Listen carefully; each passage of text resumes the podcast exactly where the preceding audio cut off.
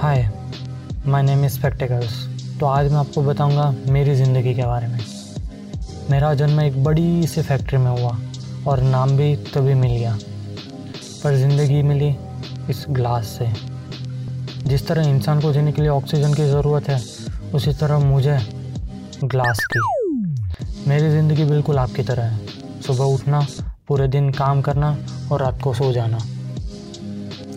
मुझे हर रोज़ साफ़ किया जाता है। और नहलाया भी जाता है। सॉरी हर रोज़ नहीं।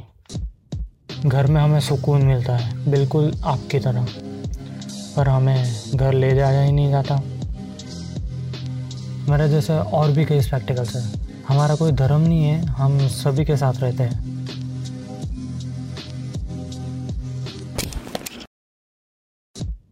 हमारा एक्सीडेंट हो जाता है कभी कभी फिर या तो हमें रिपेयर किया जाता है या फिर मार दिया जाता है।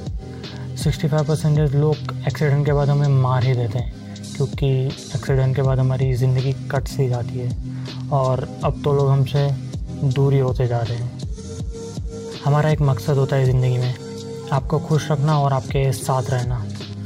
उसे में हम अपनी ज़िंदगी जीत जाते हैं। ज़िंदगी का मूल्यांकन हम खुद तो नहीं कर सकते, लेकिन अगर कोई अपना वक्त निकाले और हमारा मूल्य आके तो हम बड़े खुश नसीब हैं।